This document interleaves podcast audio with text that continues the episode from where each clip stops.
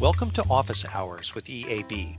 Today, we'll hear from Caitlin Maloney and Ron Yanosky as they explore the future of teleworking at colleges and universities. They acknowledge the obvious fact that those who've become accustomed to remote work over the past year won't be eager to return to a daily commute, and institutions understand that. The challenge lies in developing more flexible HR policies that work for employees and the institution, and in re examining how office space will be allocated and used going forward. Thank you for joining us and enjoy.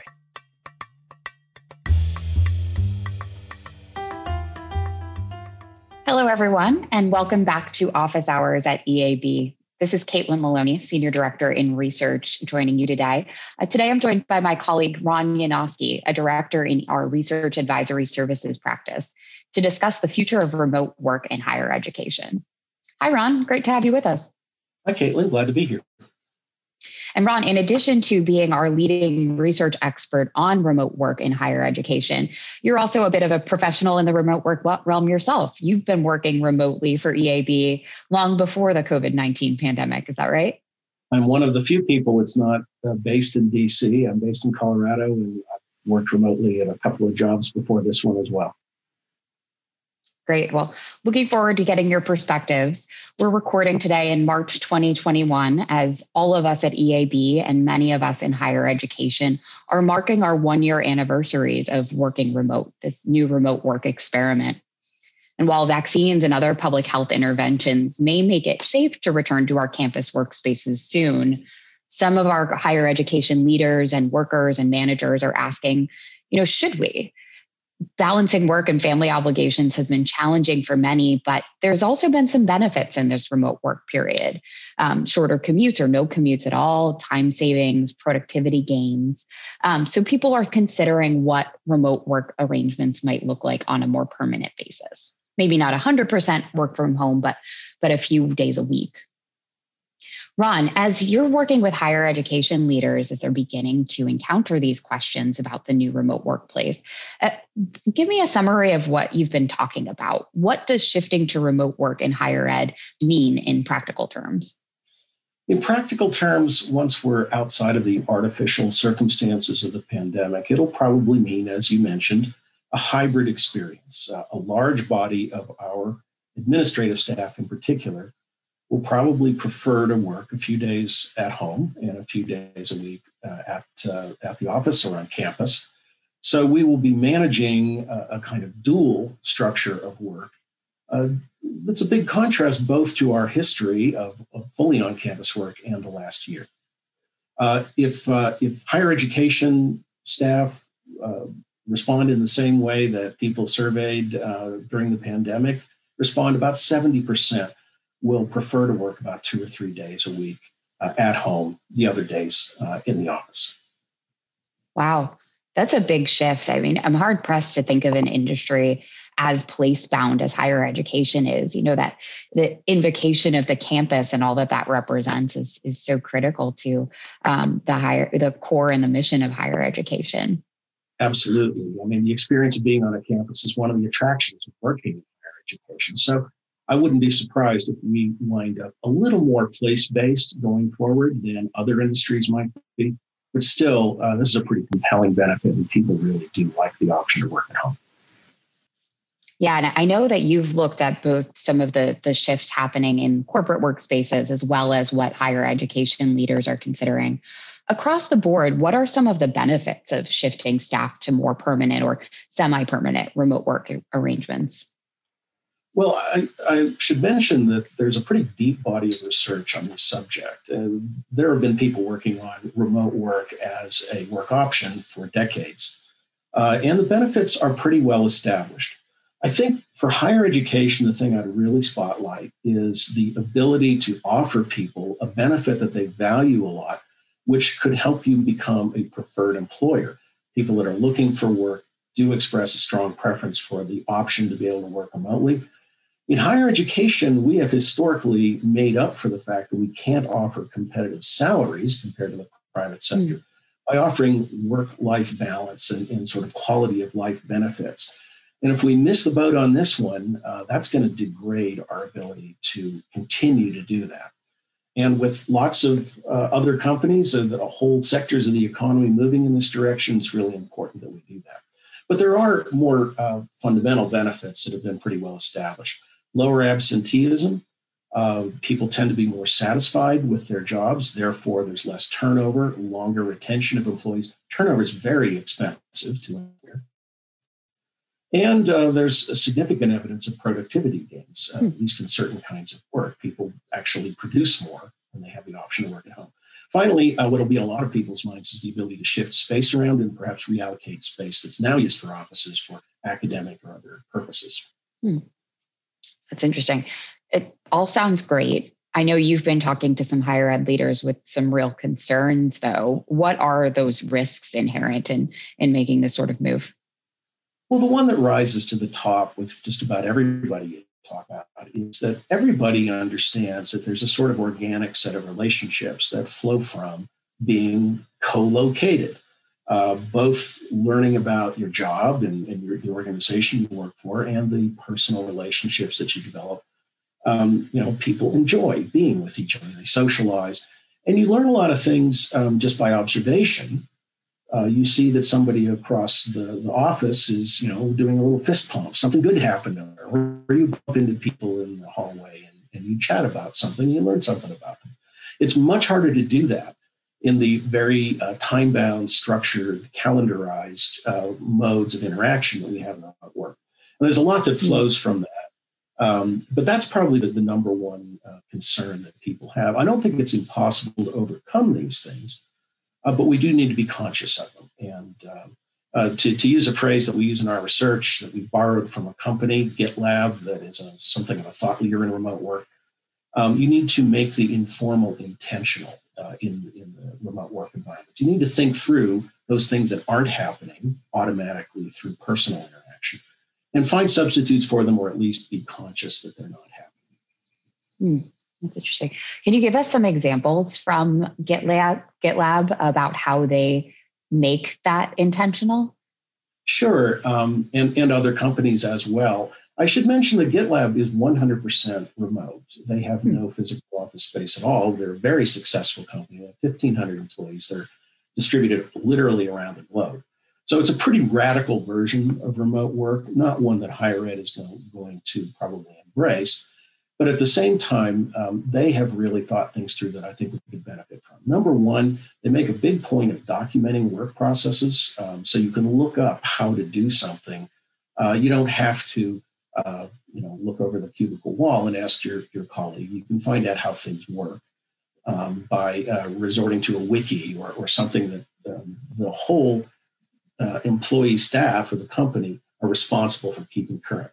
Another thing is that all of their meetings obviously are electronically mediated. They're, um, they're, they're uh, Zoom meetings or Teams meetings, whatever the tool might be. They record all of those meetings and they, they try to organize meetings in such a way that people who aren't able to attend can still find out what happened. Again, they're documenting and recording.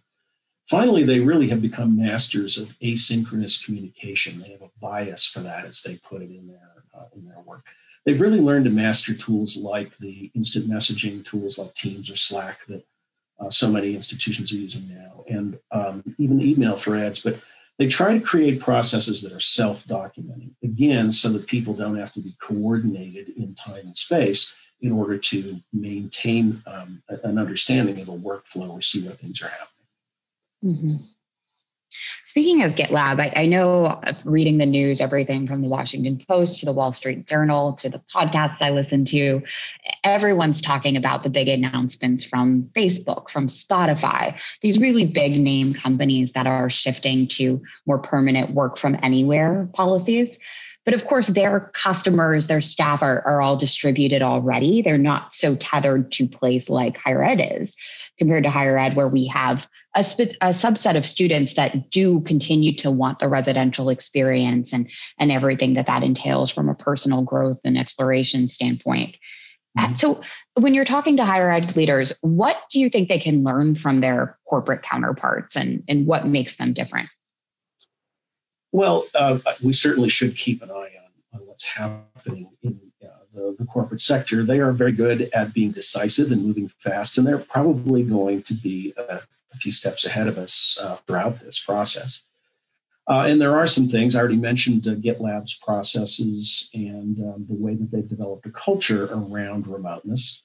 I think that we'll see more innovations and probably uh, some innovations that make up for some of the uh, lack of informal interactions uh, through technology mediated connections. I, I, think we will see a more subtle ability to monitor people's presence uh, and get an understanding of when we can talk to them, tap them on the shoulder, so to speak. And I think those things will hmm. emerge first in the corporate workspaces.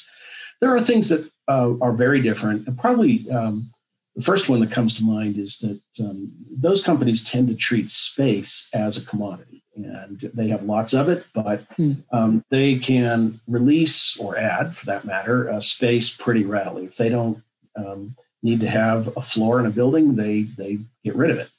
Uh, we don't do that in higher ed. Uh, the way that we treat space uh, is bound up in our campus culture. Uh, we have historic and legacy buildings that aren't really all that efficient, but they're beloved, and we wouldn't think of getting rid of them. Um, and our space is often uh, broken up into, you know, we, we distribute units into small little nooks and crannies around campus that are hard to consolidate. I think that for us, uh, the space benefits of uh, remote work, the ability to release space or repurpose it. I think it's there, but it's probably going to be more of a downstream benefit for uh, higher education because it's going to take some time for us to figure out at what level we can release space and then to make the investments necessary to repurpose it. Mm-hmm. Yeah, I'm reminded uh, just yesterday, my undergraduate alma mater announced that they were taking a, a residence hall offline. Um, and I've been out of college for over 10 years now. And my uh, text threads, all my girlfriends from college were talking about, wow, can you believe that this is happening? Like oh, just bringing back these uh, strong emotional memories. We have such an attachment to these places.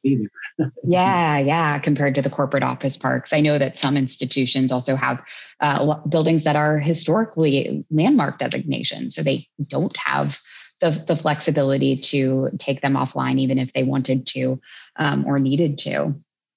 That said, Caitlin, I mean, we are seeing um, some of our institutional partners releasing leased space, space that's maybe at the periphery, or they are putting construction projects that are underway on pause while they have the opportunity to rethink how they might use that space you know, their assumptions have changed from a few years ago when that, that stuff was being planned. So um, there are some shorter term opportunities for higher ed here, but I, I think that when we start talking about the core central office space, uh, it's going to be a slower process. Mm-hmm.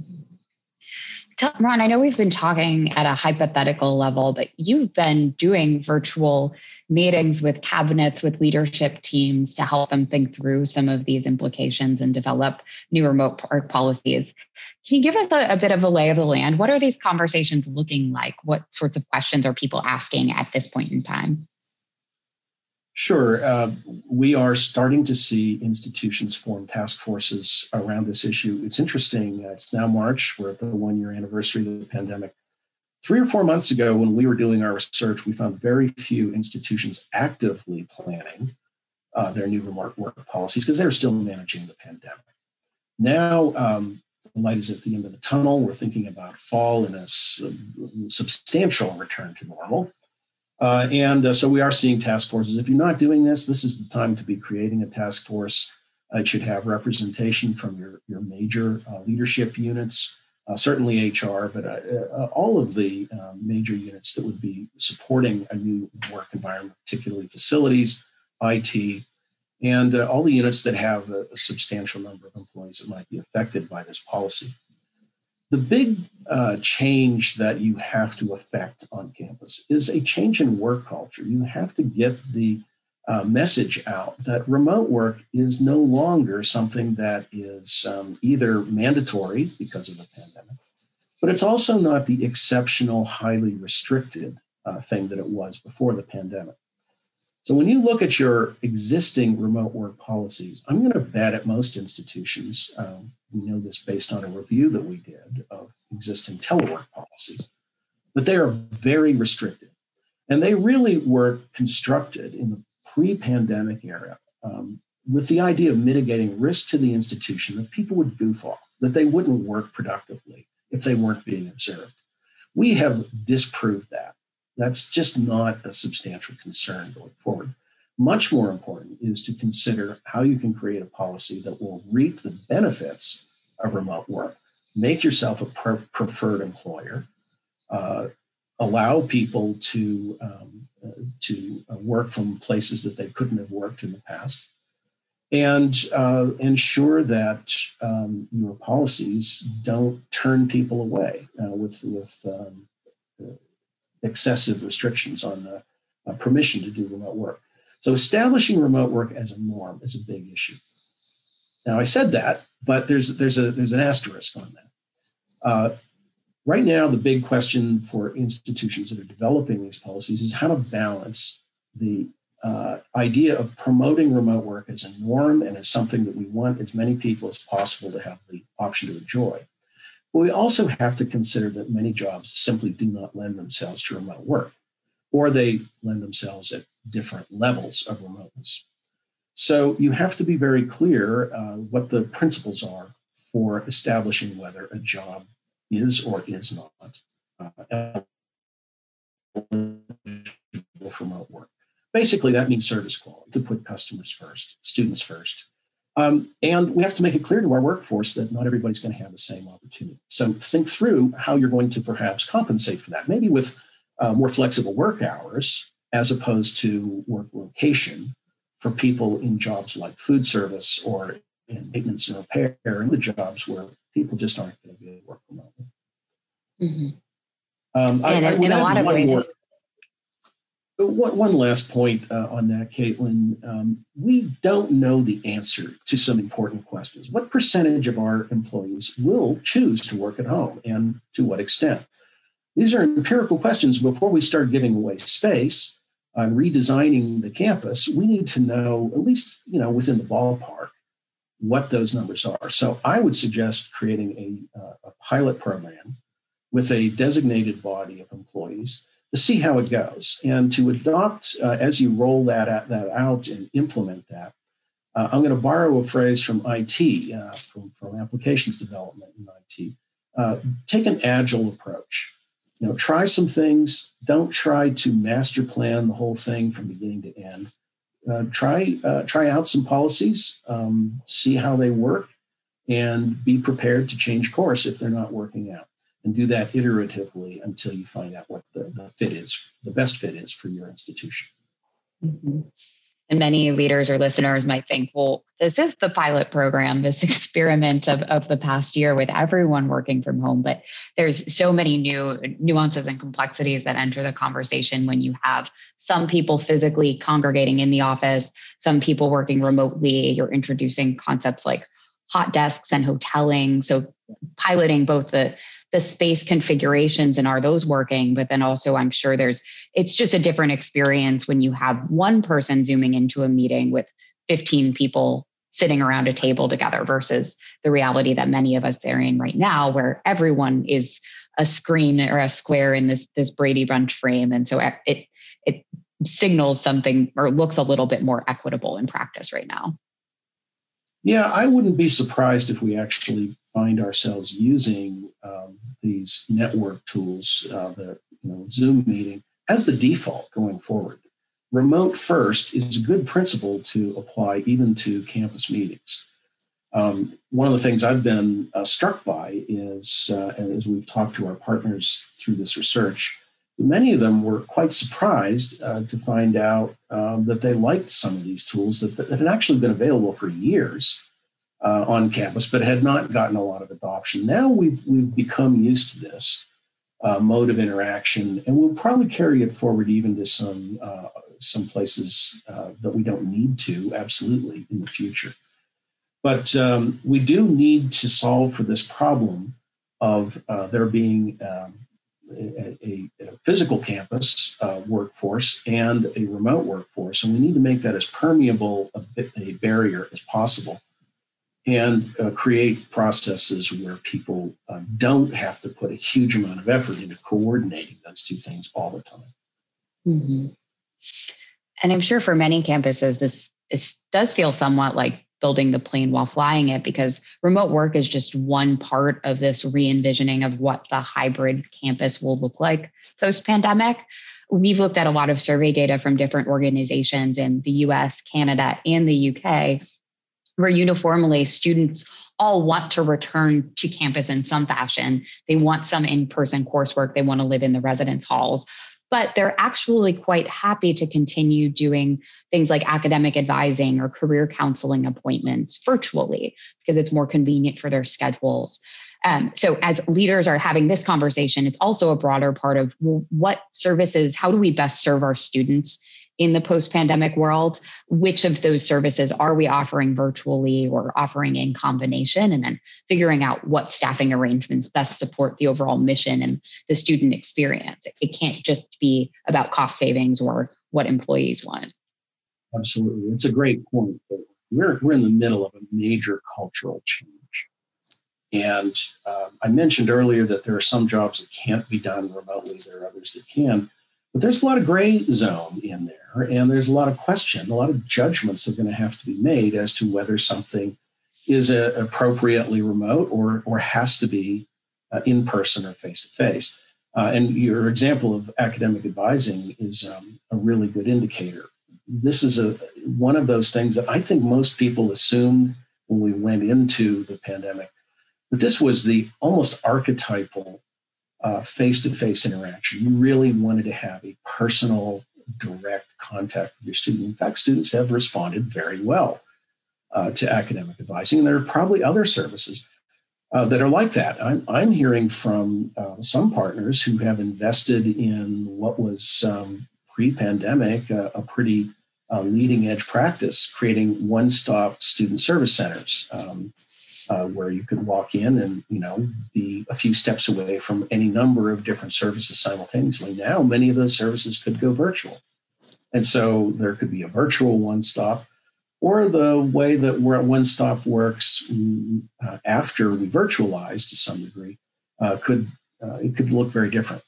So I, I, think that this is another reason why we need to be agile about this. We need to be open, and we need to get some just experience, some empirical experience about um, how these different modes work, how many people uh, it, uh, need to be physically present versus remote, and uh, what the preferences are of our students and our and our other constituents.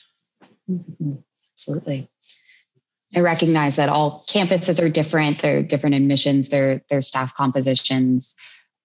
Are there any commonalities, any places that across leadership teams they're saying, you know, this service, this type of job is suited, better suited to remote work versus ones that folks are drawing a hard line and saying, you know, this this is always going to be in person.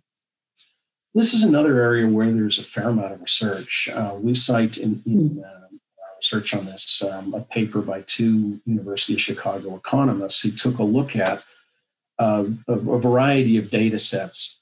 Uh, these are these are cross sector, not higher ed, but uh, cross industry data sets, uh, looking at different categories of employment and applying certain criteria to them to figure out basically what percentage of people in a given category of employment would be able to effectively work at home. Um, their highest level of remoteness categories map pretty well to a higher education administration uh, staff. So the, the top categories are things like IT, uh, business and finance, uh, office administration. Um, as, as you start looking at other areas like sales, and we, we of course we don't call it sales, but we have people who are uh, marketing and um, trying to bring students to our campus. Um, that's still a fairly high proportion of uh, hybridity or remoteness, but it's not as high as those others. And then there are those areas where people need to be face to face or hands on with some kind of resource, um, like maintenance or, or, something like that. So I think that we will find uh, that areas like IT and uh, finance and budget and HR, um, pretty big administrative units, will be uh, capable of a high level of remoteness. Once you get beyond that, of course, there's a cultural question as to Do you uh, want people to come to campus more frequently just for cultural benefits or because you, you, you want the vibe of people being present? And those are mm-hmm. decisions that will be made, uh, probably play out a bit differently from one campus to another. Yeah. But I'm struck by it, functions like IT, like finance. We don't often think about higher ed universities as, as competing with the outside market, but we really are for job candidates in those fields. Those same IT and finance staff could be working at companies in any number of industries. So these are also the places that we'd probably benefit most from an expanded recruiting pool from being able to just recruit in our backyard, but think at a, more regional or national level. And that leads to an important point. Um, I mentioned at the very beginning today that uh, probably the dominant mode of remote work for most employees following their preferences will be a hybrid, you know, couple days a week in, couple days a week at home. Uh, however, there are some critical areas um, where higher ed has historically had difficulty recruiting, particularly rural campuses or campuses in um, remote locations, um, where we may see people recruited who are never expected to come to campus or very rarely. You know, they may make an exceptional uh, occasional visit. Uh, so we are going to probably in areas like cybersecurity or some of the more um, arcane areas of, of finance or um, uh, regulatory law. Um, there may be areas where we um, the best solution for us is to have people that are purely remote. I don't think that uh, work anywhere or, or total remote uh, will be a, a, huge percentage of our workforce, but it will be substantially larger probably than it has been in the past. And that does introduce a few extra complications. Uh, institutions then have to start managing things like um, uh, tax, tax and, and work uh, regulations across state lines.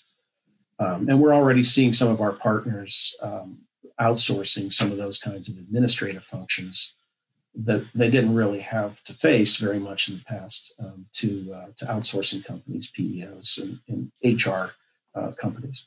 So there's a little bit of administrative complexity that goes with that. I'd say the larger concern is, you know, how do you incorporate people into your work culture that literally never set foot on campus? Mm-hmm.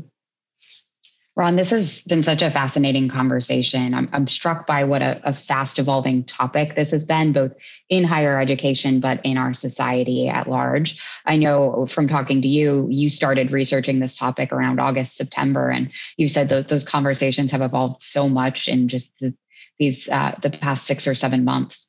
So certainly a place we want to continue the conversation and, and we'll stay tuned. But before we end today, I would love to hear what advice you've been giving leaders as they've been either beginning these conversations or continuing uh, group discussion on what the future of remote work on their campus will look like. If you're not doing this, you need to be doing this. Uh, this mm-hmm. is not really much of an option. The, the workforce, the workplace is changing at a macro level. Uh, second, you need to establish a trust based policy towards remote work, uh, not the uh, fear or risk based policy that we've had in the past. Uh, develop a, a, uh, a, task force that has broad representation across campus. And um, the key question for you to work out is how to balance institutional guidance that establishes work, uh, remote work as a norm with the discretion that will be necessary by uh, managers and directors to uh, to be able to make the decisions on a job by job basis as to what uh, can actually be done remotely. And uh, that is um, that is really the, the central question. We do think that you still need to continue to provide a wide range of discretion to managers going forward, but you need to get the message to them that um, this is not a thing to be feared. It's not a thing that is going to break the institution if we permit people to work remotely. Such good perspective. Thank you so much, Ron. I know your team has been hard at work developing tools and resources to help our partners implement and improve their policies, including a remote work policy audit and a remote employee onboarding toolkit as we're starting to onboard new employees in the remote environment. So we'll make sure to post information on those. Yep, to eab.com. Thank you so much for being with us today, Ron. I've really enjoyed the conversation. Thanks, Caitlin. It's been a pleasure. Thank you for listening. Join us next week when EAB's Madeline Rainier talks to journalist Jon Marcus. You've probably read John's work in the Washington Post, USA Today, Time Magazine, or more recently in the Hechinger Report. The two will talk about a subject near and dear to all of us how to reverse enrollment declines. Until next week, thank you for joining us on Office Hours with EAB.